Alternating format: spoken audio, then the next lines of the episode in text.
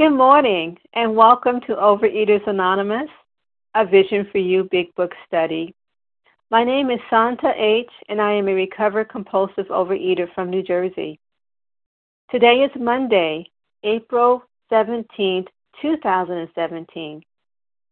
Today we are reading from the Big Book, and we are on page 27, the first paragraph that begins with Some of our alcoholics readers may think they can do without spiritual help. Today's readers are the 12 Steps, Kathy F., the 12 Traditions, Elizabeth D., and reading the literature today are Monica T., Carmela G., and Lynn S.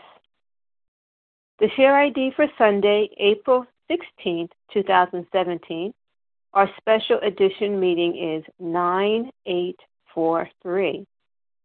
9843. OA Preamble.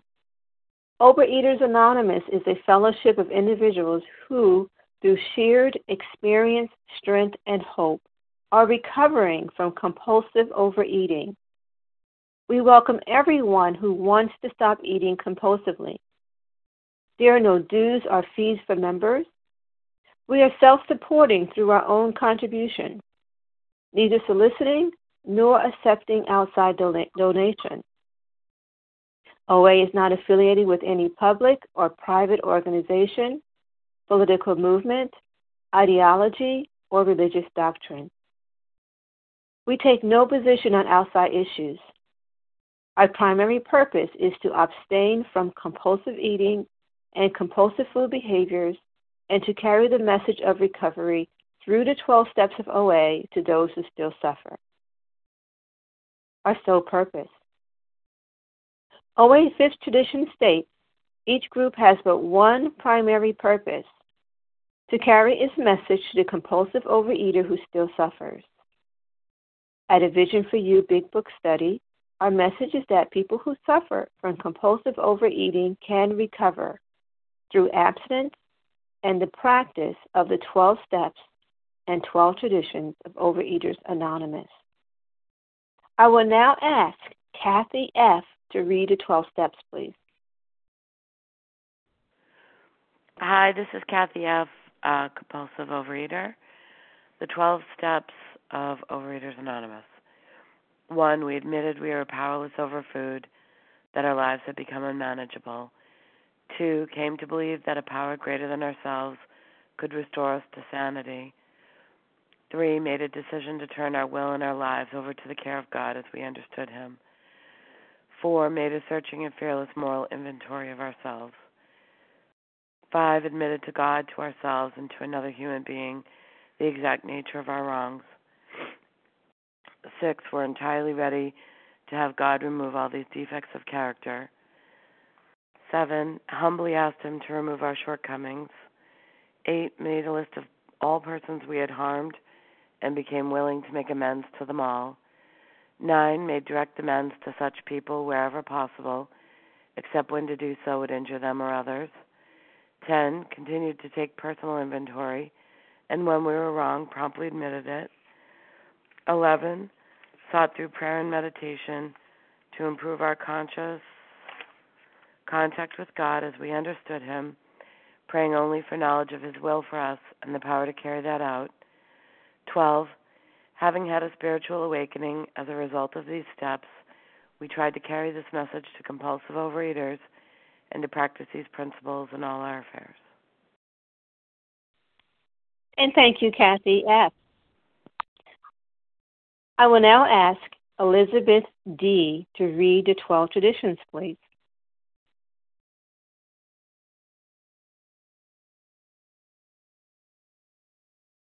Elizabeth, if you're speaking, we don't hear you.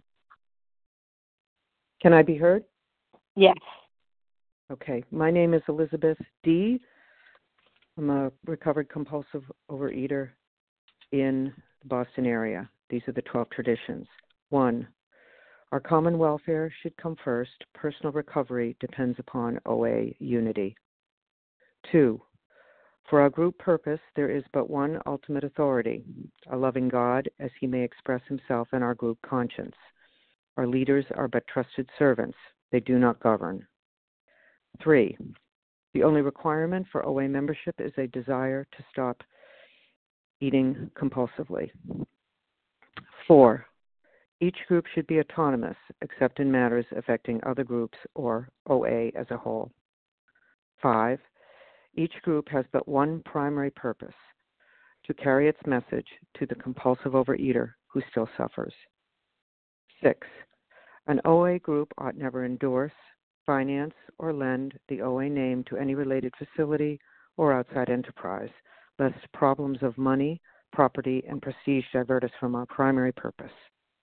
Seven, every OA group ought to be fully self supporting, declining outside contributions. Eight, Overeaters Anonymous should remain forever non professional, but our service centers may employ special workers. Nine, OA as such ought never be organized, but we may create service boards or committees, committees directly responsible to those they serve. 10. Overeaters Anonymous has no opinion on outside issues. Hence, the OA name ought never be drawn into public controversy. 11. Our public relations policy is based on attraction rather than promotion. We need always maintain personal anonymity at the level of press, radio, and films. And 12. Anonymity is the spiritual foundation of all our traditions, ever reminding us to place principles before personalities. I pass. And thank you, Elizabeth D. How our meeting works. Our meeting focuses on the directions for recovery described in the Big Book of Alcoholics Anonymous. We read a paragraph or two from the literature, then stop and share on what was read. Anyone can share, but we ask that you keep your sharing to the topic and literature we are discussing, and that you keep your share to approximately three minutes. Singleness of purpose remind us to identify as compulsive overeaters only. Our abstinence requirements for moderators is one year, and for readers is six months. There is no abstinence requirement for sharing on topic. This meeting does request that your sharing be directly linked to what was read. We are sharing what the directions and the Big Book mean to us. To share, press star 1 to unmute.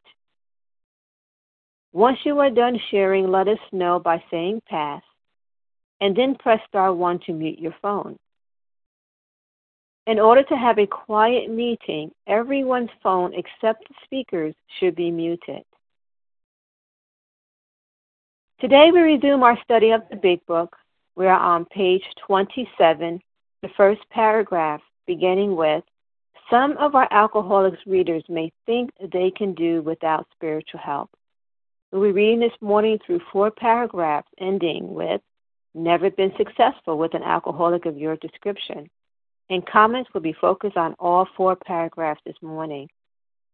I will now ask Monica T. to begin reading. Good morning, Monica.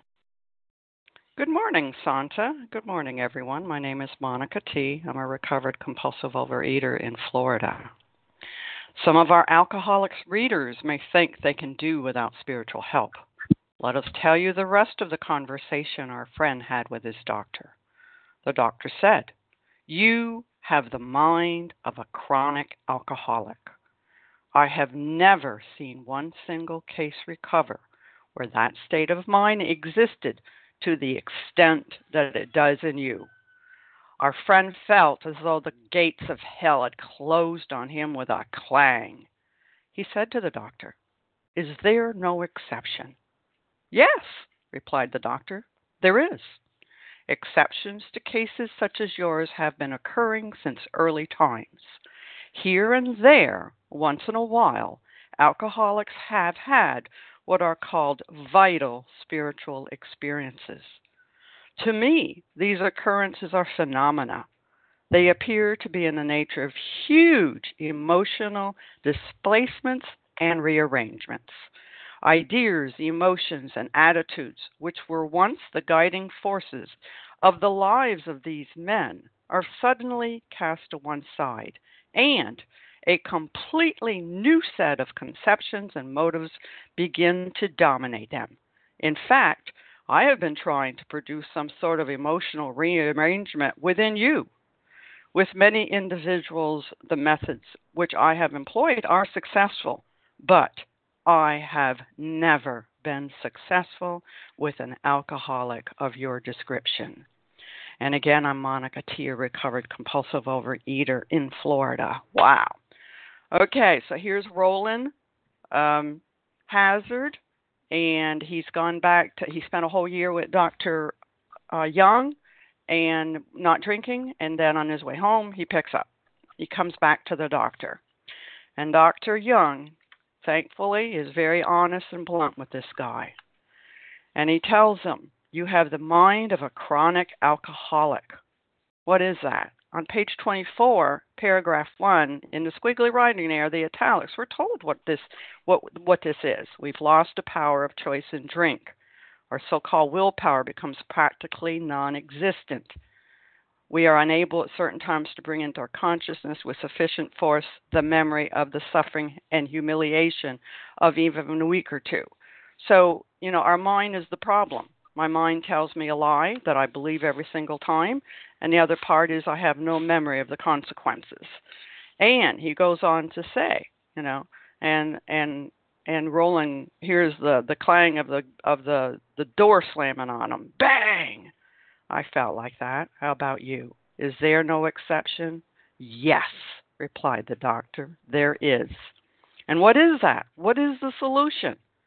He says, here and there, once in a while, alcoholics have had what are called vital, life giving what? Spiritual experiences. It always amazes me that a scientific medical man gives us the solution. And what is that solution? It's not medicine, it's not psychiatry, it's not pills, it's not other people, it's not knowledge, it's not determination, it's not will. It's a spiritual solution. I need a power greater than me. And he says, What are these phenomena? These are huge emotional displacements. What's a displacement? A shift, a change, and rearrangements. Again, a new order, a change. And he says, Our ideas, emotions, and attitudes have to be changed. And he says, I've seen this happen. And these people get a whole new set of ideas. And this is the goal. This is what we're after. A completely new set of conceptions and motives begin to dominate them. And they're going to, you know, we're in the solution. So now we've been told what the solution is. I'm powerless and I need a power greater than me. And it has to be a higher power. It cannot be me and it cannot be anybody else. You know, I'm beyond human aid. And with that, I'm going to pass. Thank you. And thank you, Monica T. And who would like to comment for approximately three minutes on what was read? Nancy A. Harlan G. I heard Nancy. Harlan G. Michael H. Michael H. Sasha O. Sasha O. Elizabeth D. Elizabeth D. Okay, we'll stop right there. Thank you all for going so slowly. I believe the first person I got is Nancy G. Nancy H.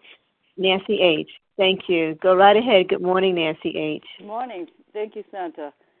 This is uh, my favorite part of the big book, actually, um, especially the, the, third paragraph, but I'll start with the beginning.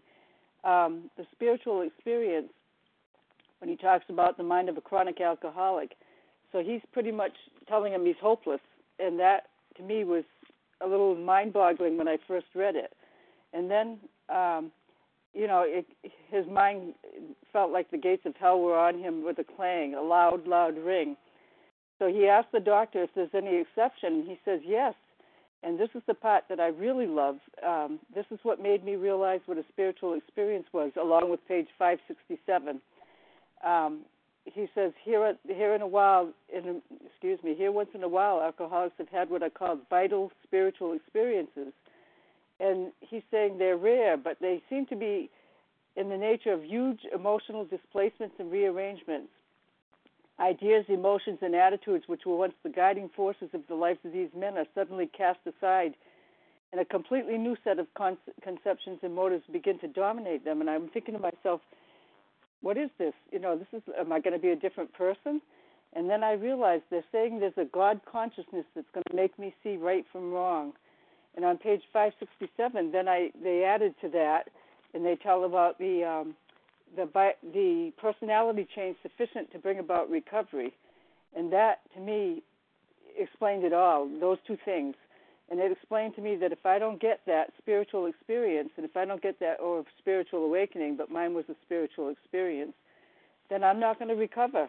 You know that that's the only hope for me, and and it's um, it's miraculous. It's a miraculous thing that doesn't coincide with uh, things of this world, you know, the spiritual experience.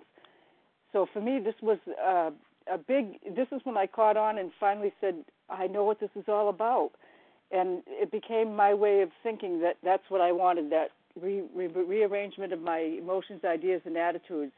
And I do today have a new conception of of uh, motives and I ask myself all the time, what is a motive? What is a motive? Well, the motive is what is my aim here? What's my spiritual aim? So for me, this is uh, what tells me right from wrong. It's the Creator has entered into my life, and I'm very grateful for that. Thanks. I pass. And thank you, Nancy H. And good morning, Harlan G.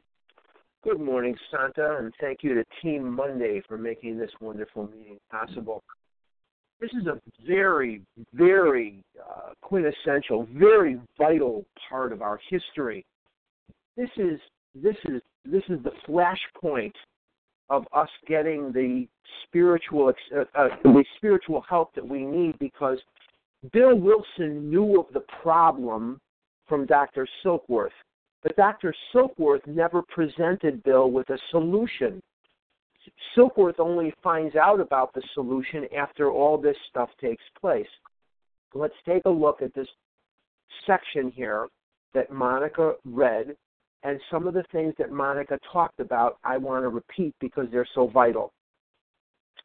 He is calling this spiritual experience a phenomenon. Why is he calling it a phenomenon? He's calling it a phenomenon because he doesn't really understand it himself but he believes that it will work. And is it odd or is it God that Rowland didn't get to Freud or Adler? Because Freud and Adler believed that all solution lie within the mind. Jung broke rank with them in his belief that here and there spiritual experiences could make the difference. But let's take a look at something where he the concept of change and let's see how many times he talks about that concept of change. And what must change in recovery? Simply everything. Uh, he talks about they appear to be in the nature of huge emotional displacements, change, and rearrangements, change. Ideas, emotions, and attitudes, which were once past tense, the guiding forces of the lives of these men were suddenly cast to one side, change, and a completely new set, change, of conceptions and motives begins to dominate them. In fact, I have been trying to produce some such emotional rearrangement change within you with many individuals. The methods which I employed, excuse me, with many individuals, the methods which I employed are successful, but I have never been successful with an alcoholic of your description.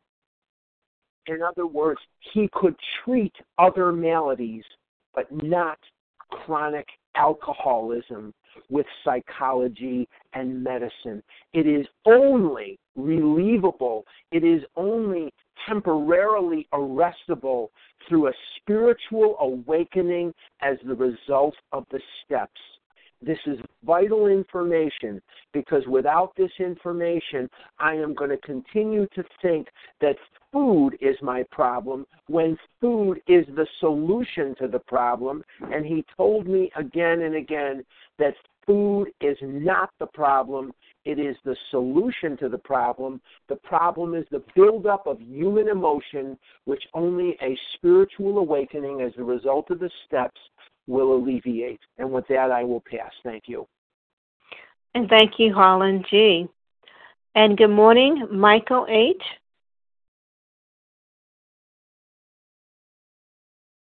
Did I get that right, Michael?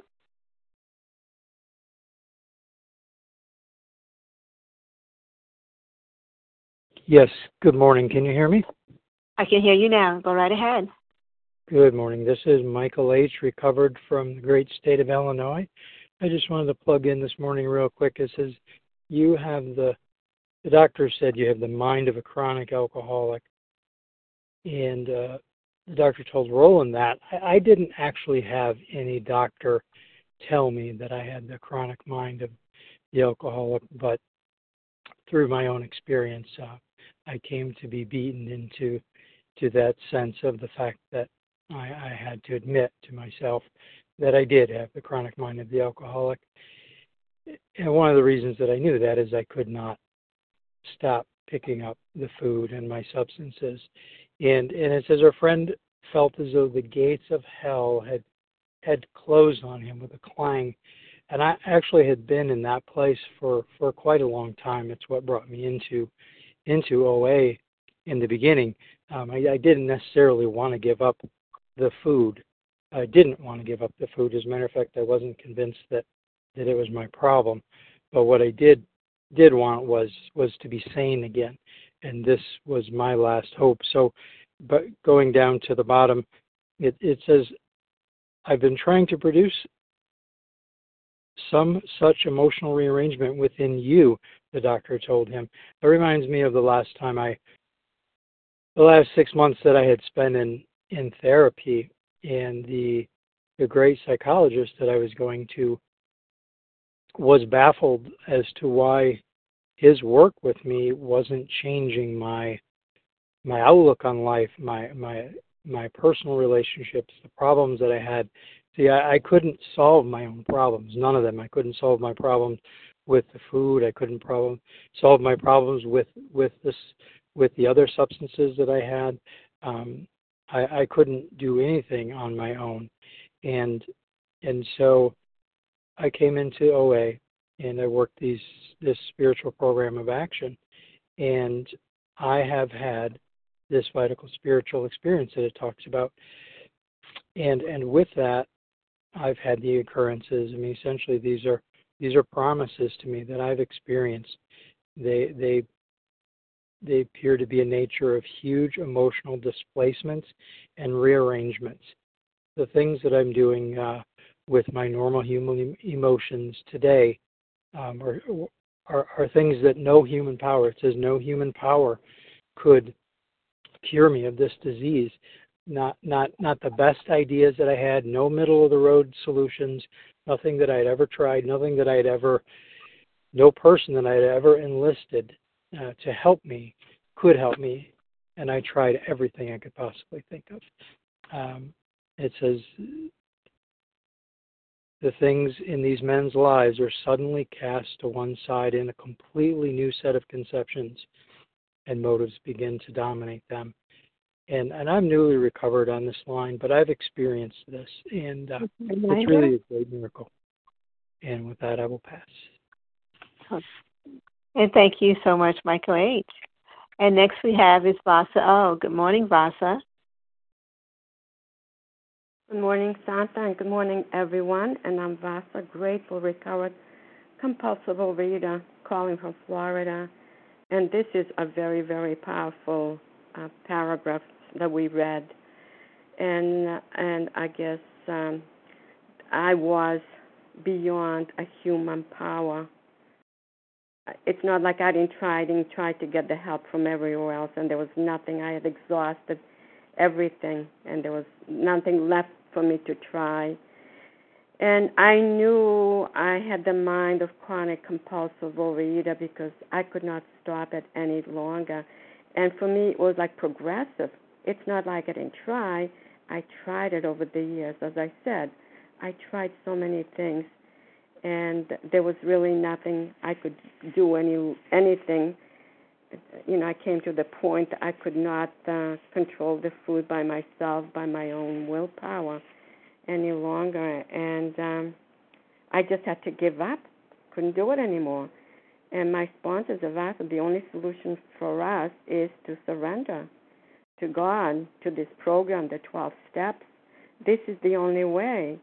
And I remember saying, well, nothing else worked for me, what I tried, so I'm ready and I'm willing to do whatever, whatever. And uh, and I was ready and I was really willing to humble myself and to surrender to this higher power who I didn't know who this power this higher power was going to be. But I, you know, again, I was at the point it's live or die, Vasa, or be sicker and sicker, develop all these physical problems, you know. And uh, I had a young child; he was only three years old, my young, youngest one. And I said, my God, you know, I'm going to kill myself with this food, and he deserves to have a a mother that's going to be there, take him through school, and he's not going to be ashamed of me. You know, I was much older when I had him, and I didn't want him to be ashamed of big, heavy mother. You know, with this comparing younger mothers. You know that he, you know, he was going to have. And again, for me, that was a big motivation, my son, and I just didn't want to die. I wanted to be there for him and my older children, and and I did surrender. I mean, I was just so ready and willing to surrender. And I love this part here. I know my time is coming up. They appear to be in the nature of huge emotional dis, uh, displays, mental and rearrangement, ideas, emotions, attitudes which were once the, once the guiding force of the living of this man are suddenly cast to one side and completely new set of condition, conceptions and motives begin begin to dominate them and this is what I had. I did have a spiritual experience. That moment, I didn't want to share it. I didn't want people to think I was going crazy. It took me a while. I'll wrap it up. It took me a while to really uh, share about my experience with a new relationship with a higher power. I just felt those rearrangements. God just rearranged my brains, and that was the beginning of my new life. Thank you, and I pass. And thank you, Vasa O. And next we have is Elizabeth D. Good morning. Good morning. Elizabeth D., uh, recovered compulsive overeater in the Boston area. So um, this is the most important, one of the most important um, sections of the book for me because it broke through years and years and years of denial. So I came into program um, about 30 years ago when I was about 28, 28 years old. Um, I could certainly relate to what I was hearing in the rooms, um, but I was at that point unable to see myself as a true compulsive overeater. Um, I didn't want to give up the food. Um, I worked the tools selectively, and over that 10 years, I actually gained 100 pounds by going to meetings. Not religiously going to meetings, but I was hearing my story over and over, and still I could not see myself as a compulsive overeater. My disease had not progressed. Um, and um, by the age of 40, I got the gift of desperation, and um, I found a way to work OA and the steps that produced what they're talking about in this paragraph the vital spiritual experience. Um, and I had um, I had indeed a new set of conceptions and motives which um, began to dominate my life, and um, just in as example, I, I outgrew fear and procrastination, which is a miracle for someone like me. Um, and um, everything got better in my life career, family, relationships. And I was felt so strong in my spiritual life and, and every other aspect that I felt strong enough to um, do something amazing and um, get my heart's desire, which was to adopt a child. So I went overseas. I came back and by the time I came back, um, I had my daughter, and I'm a single working mother. My life had utterly changed. My disease had progressed, and I thought I was too busy to work the steps of this program because now I'm a single mother working full time, and I just do not have time to enlarge my spiritual life.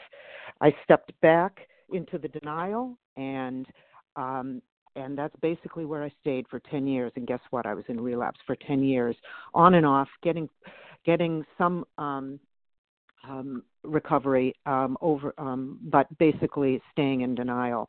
Um, and I used OA as a diet uh, with group support until I, I found this way of working, this, the tools, which has allowed me to have the spiritual awakening that I needed. And it says it right here, here and there, um, vital spiritual experiences. This, I, it's hard for me to explain, but I am, my, I am changed. I am um, I have a new way of dealing with my life. I have outgrown fear and procrastination um, in a, in a, uh, in an amount of time that just absolutely amazes me. Um, this really really works, and um, the the doctors in my life, all the doctors in my life, thank you. Uh, all the doctors in my life um, fully endorse what I'm doing, and with that, I'll pass. And thank you, Elizabeth D. If you're just joining us, we are on page 27 in the Big Book, uh, beginning with the first paragraph. Some of us, some of our alcoholic readers may think they can do without spiritual help, and we are focusing on the four paragraphs there that's ending with "Never been successful with an alcoholic of your description," and comments are on all four paragraphs. So we'll continue our discussion. And who would like to comment for approximately three minutes on those four paragraphs that was read this morning Lisa. by Monica? Lisa Kim I heard Barbara Lisa. E. I heard Kim. I think it's Kim. Barbara G. E. I heard Barbara E. Larry. Lisa J. I heard a male voice. Who was that? Diane. I heard a male voice. Diane. Okay, I have you, Diane. Diane, what's the initial of your last name? H. Right hand. Tina S. Tina. Janet S. B. Okay, let's stop right there for a minute. I have Lisa. I didn't get the initial of your last name. Kim G. Barbara E. Diane H. And Tina S. Good morning, Lisa. Hi, I'm Lisa J. from Baltimore, and I apologize for kind of uh, interrupting you. Thought you were done. Um, when I first read this paragraph, the first paragraph we read, um, I was, I'll be honest with you, I was pissed off. I I saw that mind, the word mind jumped out at me twice, and I had to reread it and reread it. And I thought, you know, no, I'm not. I'm not. I don't have a problem of my mind. I just eat too much. I just can't control my eating. And then my favorite paragraph, my attitude adjustment paragraph followed, and I realized that, you know, I needed I needed that emotional displacement or the the rearrangement of of those emotional issues I had because I was eating when I was pissed off, I was eating when I was lonely, I was eating when I felt unloved, and um all these things had to be cast to the side. They had to go because there was no room for recovery walking around with a bag of bricks of people that wronged me, people that um you know, you know when I'm married late in life, uh marriage was the refining fire for me. You know, I never felt more unloved than in my marriage because my mind was wrong. I expected too much from the man that I married. Um he's human and I wanted him to be everything that food was to me. And I realized that later after my fourth step but um you know i it's it's so true when when i read that last sentence that word never that that word never is is pretty pretty tough never been successful i went to uh johns hopkins um had some of the best minds tell me that you know i was hopeless that my eating behavior was hopeless um drugs didn't do it diets didn't do it you know um you name it. Uh, the best doctors in in the country couldn't help me. Um, so that's sort of a a blast from the past, but it's real. It's real today too. If we don't get these 12 steps and we don't work the program, and I should say, I um, for me, it's been um, quite a journey, and I'm just thankful to be here. And I'll pass with that. And thank you, Lisa J. And good morning to you, Kim G.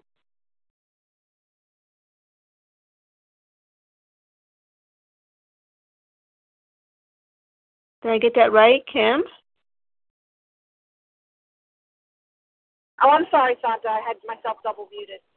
Okay. um, good, good morning, everyone. My name is Kim, and I'm a recovered compulsive overeater from South Jersey. And, um, you know, we hear all the time in meetings that what do we have to have? We have to have a spiritual experience. We have to have this spiritual experience. We have to have this spiritual experience. Yeah, what does that mean? And, and I believe what we just read is one of the clearest descriptions of what a spiritual experience is. If we go through that paragraph, we're going to hear synonym after synonym after synonym for the word change. We're going to have to change. You know, ideas, emotions, and attitudes were once the dominating forces in these men's lives were suddenly cast to one side. So how do we make that change? So I just want to look at our, our our inventory process, which is four through nine. I used to think the inventory was only step four. It's an inventory process of four through nine. So in steps four and five, we have three inventories. We have a fear inventory, a resentment inventory, a sex conduct inventory, and those things are cast to one side. In six and seven, we identify our character defects that we're selfish, we're dishonest, we're self seeking, we're frightened, we're inconsiderate, and those get cast to one side. And then by, by implementing our amends, we get rid of our guilt, our shame, and our remorse. Because, see, my problem as an alcoholic of my type is I'm blocked from my higher power. And by doing this inventory process, I am clearing away the blocks so that I can now have access to that power. And how do I continue to have access to that power? by practicing 10 and 11, which is implementing 4 through 9. So that's what happens is these other characteristics, the principles begin to dominate me. And not because I'm trying to practice honesty or practice integrity or practice humility, because by doing the steps, I acquire.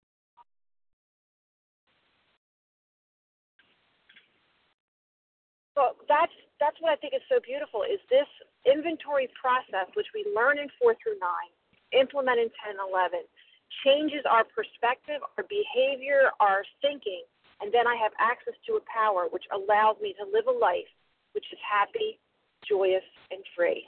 The spiritual experience doesn't be, need to be mysterious. We have clear cut directions. We do not need to figure it out thank you, God, that Carl Jung gave him the answer of the spiritual experience, and the Oxford group gave us a plan of action of how to get it. And with that, I pass.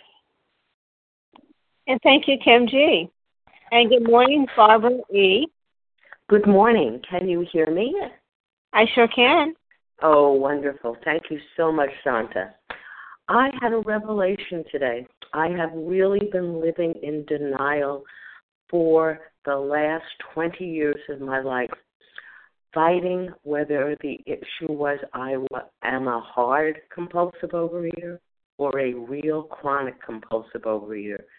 And I can't live in denial anymore. Really, today it came to me. I am that chronic compulsive overeater that has devised through mental trickery a way to continue my compulsive behaviors back and forth, back and forth, without putting weight on my body. But how long I can do that, I don't know. It can switch. I can go back into the food, and then the consequences will show on my body again. But more importantly, there are consequences that I want to happen to my mind. I want to have that spiritual experience. I want to have that psychic change.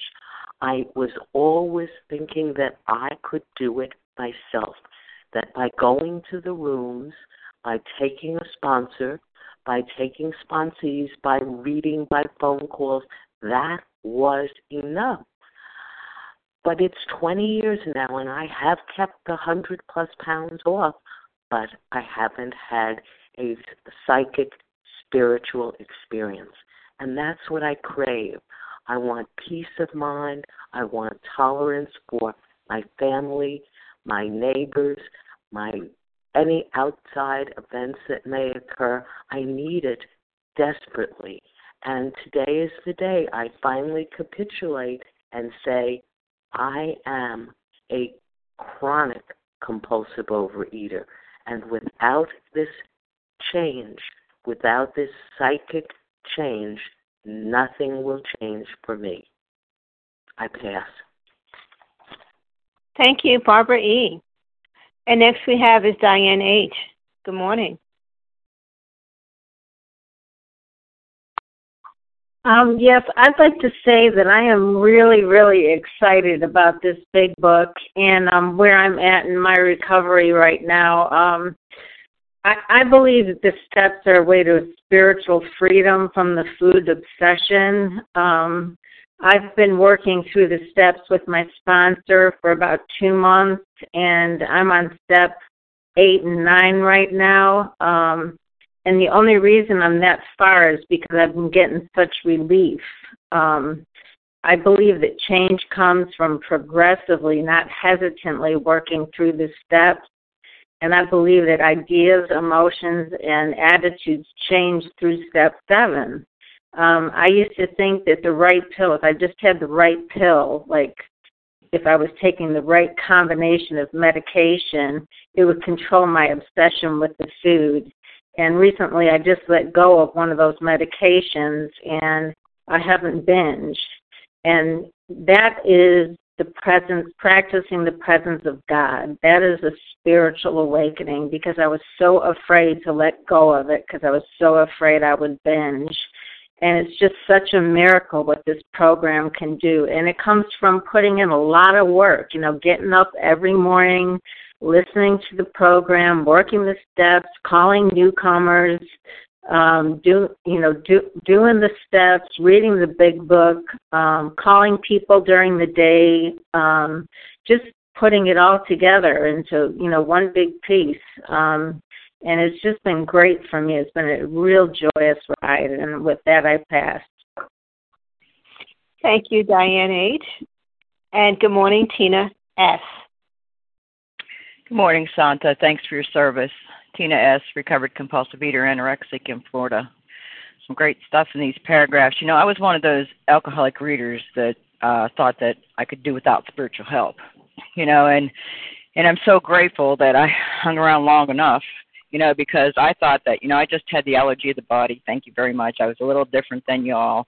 And, you know, and then my experience is that eventually, somehow, some way, some day, the only solution that I ever had was going to come about again if I didn't have this change of the mind, the psychic change. And so eventually I was going to eat. And then, you know, and I certainly today have the mind of the chronic alcoholic. You know, and the good news is he says there is an exception, you know, and, and exceptions to such cases as yours have been occurring since early times you know and so then then they talked about the vital spiritual experience and and all the change and i and i'm so grateful for all the for the comment about all the different words that actually just mean change because that's exactly what has to happen in my life today. You know i was always told the same person will drink again and that was always my experience. You know the same person always ate again. You know, if I did not change, I would not refrain from this compulsive eating stuff. You know, and and so today I I have this spiritual awakening, you know, and I have to continue to do the work one day at a time because what I did yesterday is not going to work for today. You know, and I wish it would, but let me just tell you, in my experience anyway, it won't. And so I have the opportunity, and I love to put words in a, a positive sense. So I have the opportunity today, and not necessarily the challenge, but the opportunity, one day at a time, to have a life beyond my wildest dreams with a God in charge. And with that, I'll pass. Thank you, Tina S. We do have time for approximately three to four more shares. Who would like to comment? Kelly S. Reva P. I think I heard Kelly S. This is Larry. Larry K. Lynn S. Lynn S. One more. Jan- Reva Jan- P. Janet B. I didn't hear any names. Reva P. Reva P. Okay, we'll Janet stop right B. here. Janice B. If we have time, we'll get you in. So I have Kelly. I didn't get the initial of your last name. Larry K. Lynn S. Reva P. Good morning, Kelly. Good morning, Santa. Thank you for your service. This is Kelly S., recovered compulsive overeater in Oklahoma. Starting my timer. Um, I just really wanted to share on this because I know you guys have heard me share that um, you know I've been around this program for a long time, and what I didn't understand for years was that um, I thought the whole point of this book was to get us to stop eating or to stop drinking or to stop doing whatever it was we were doing obsessively and addictively. But what I didn't understand until I started listening to Vision for You and listening to them read the big book was the entire point of this book, as it points out in We Agnostic, is to enable us to find a power greater than ourselves, which is to solve our problem. Well, our problem, my problem, is living. You know, I don't know how to do life. Food was my solution to life. You know, and so I missed the thesis sentence all along. You know, and it talks about in you know the doctor's opinion um, that um, that it says that their ideals must be grounded in power greater than themselves if they are to recreate their lives. So I had to find a higher power if I was going to recreate my life. It wasn't about just putting down the food. I had to put down the food to work these steps, and that was huge, huge, huge, huge. I'm not going to say it's not. But then I had to move on with these steps, and I had to do it with a, a higher power. And I always try to do it by myself. You know, and it says also in the doctor's uh, opinion, though, that this this stuff is repeated over and over, and I was always doing it over and over. Unless I'd experienced an entire psychic change, there was very little hope of my recovery. And that's what I experienced for 32 years. You know, I kept trying to use the tools and do this alone, and I didn't understand that I had to have a higher power. And, you know, the whole thing, like other people have shared, is, you know, I have to work the steps. I have to do the deal. I get to my higher power by working the steps. You know, prayer and meditation alone doesn't do it. It's work. Every day I spend time in prayer and meditation. I put my food down. I use my tools to keep me in the steps. I spend daily time in prayer and meditation because if that is the solution, if my higher power is my solution, then I have to do it every day because my disease is every day. And so I spend time in prayer and meditation, and then I, I pick up this spiritual toolkits laid at my feet, as it talks about. And you know, I do the steps. I do four through nine, and I am a changed person today. I never. I remember reading that phrase all the time, going, "Entire psychic change." No, that's me, and that's not me. You know, I wanted to be a different person. Today, I do live in the solution.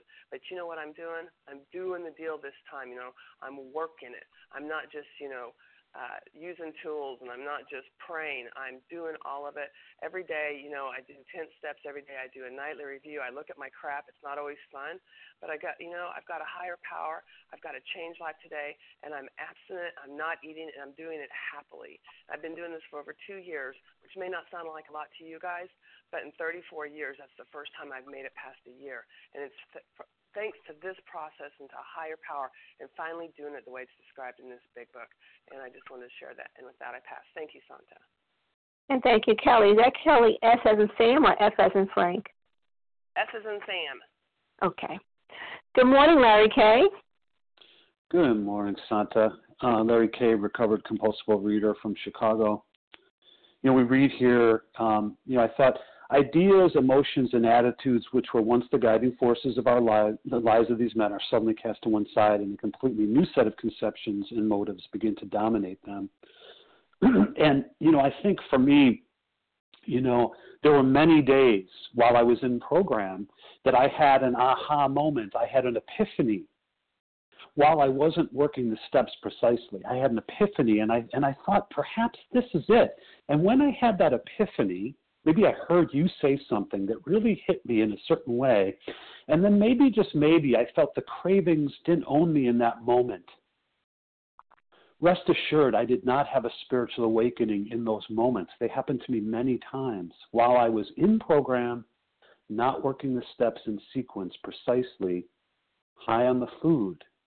Maybe the food was coursing through my veins from the night before and I didn't, and my ideas, emotions, and attitudes, just because I heard you say something that resonated with me, were not cast to one side. See, it would get cast to one side when I worked these steps in sequence with my heroin down 100%, not 95% down, not even 99% down. It had to be down 100%.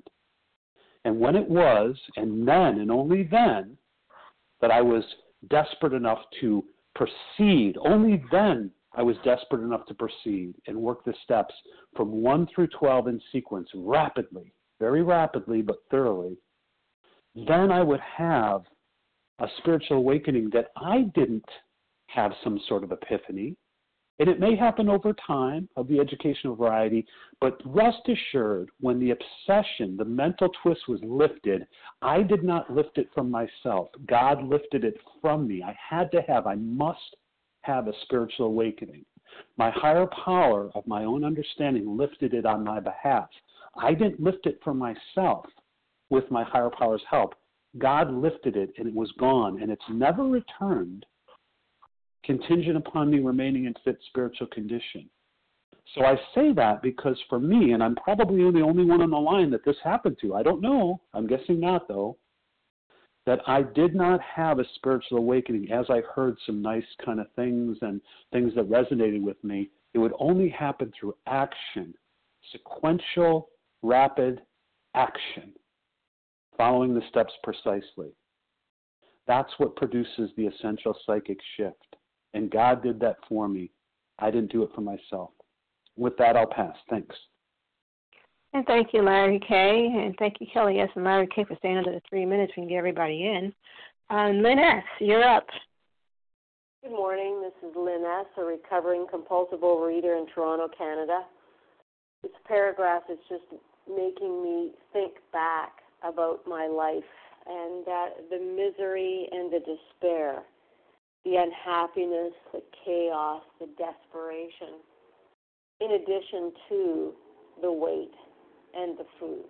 And, you know, so many times I remember people saying, I just want you to be happy. My mother, I just want you to be happy. And I thought, oh my God, don't you think I would if I could? And so many weight loss cures and remedies and on and on and on. And as if that was sort of going to make the difference, but it, it never made any difference. How many times had I been thin and still miserable? And I think that was the biggest uh, disappointment ever that I'd ever occurred. Is I thought if I just get this weight off, everything will be fine. And I got the weight off, and nothing was any different. And I remember the despair of that. And just just listening to this about the huge emotional displacements and rearrangements, ideas, emotions, and attitudes which were once the guiding force of lives are cast aside, and a completely new set of conceptions and motives begin to dominate them. Talking about being totally reborn, and there was nothing out there that ever gave me anything like this. And here, program, you know, I, I often sit and wonder of Bill and Bob, and here these two men and and the background history that they're getting, what they brought us. It's truly, truly a miracle, and I'm just sitting back in awe at the gifts that we are given. And with that, I'll pass. And thank you, Lynn S. also for staying under the time. And Reva P., you're up. Good morning. It's Reva P., grateful, recovered, compulsive overeater in Toronto. You know, this paragraph um, emphasizes change through so many different words that really mean change, and it's referring to the change in my thinking. And I was so used to using willpower when I first came into program that I thought I had to change my thinking. So if I'm thinking fear, I have to just quickly band aid it and go into faith. And it's so simple now. It strikes me as so simple. I've got medical confirmation, first of all, from Dr. Silkworth that I have an allergy of a body. I hear somebody, but um, and then I have a medical confirmation from Carl Jung that I have a problem with my thinking. And then it tells me in order to change my thinking and have a transformation of mind um, and personality, all I have to do is work the steps. I don't have to will myself. I don't have to lock myself into a room praying for hours and hours and hours, work through the steps in sequence, and then it happens to me as a result of the work. I kept trying to force the change. Um, so it's like what I always say, you know, pray with a feather instead of a hammer or an axe. It's really quite simple. Um, and with that, I pass. Thank you, Reva P. Janice, you got a minute if you want to take that minute. Okay, I'll talk fast. Um, Go ahead. Can you hear me? I sure can. Go right ahead. Hi. Um, this is Janet B. from New Jersey, and the line that just struck me this morning was having the mind of a chronic alcoholic. And why that calls to me is because when I first walked into the rooms, I spent six years in OA binging, and I had admitted that I was powerless, and I was told, Great, you've admitted you're powerless. Now put down the food, stick to a food plan. Um, and I couldn't do that. What I had to do, I needed the steps in order to give me the power to put down the food. So I couldn't get a week together. I couldn't get, sometimes I couldn't get past breakfast. But as soon as I started working the steps, I started getting an infusion of power. So for me, it didn't happen where I put down the food and then work the steps to keep it put down. I had to start working them immediately to even get them down in the first place. Um, and I passed. Thank you. Wow, perfect. One minute, Janice. Thank you so Hmm. much. Thank you to everyone who shared. Please join us for the second unrecorded hour study immediately following closing. And the share ID for Monday, April 17th, the 7 a.m. Eastern Standard Time is 9844. 9844. We will now close with a reading from the Big Book on page 164, followed by the Serenity Prayer.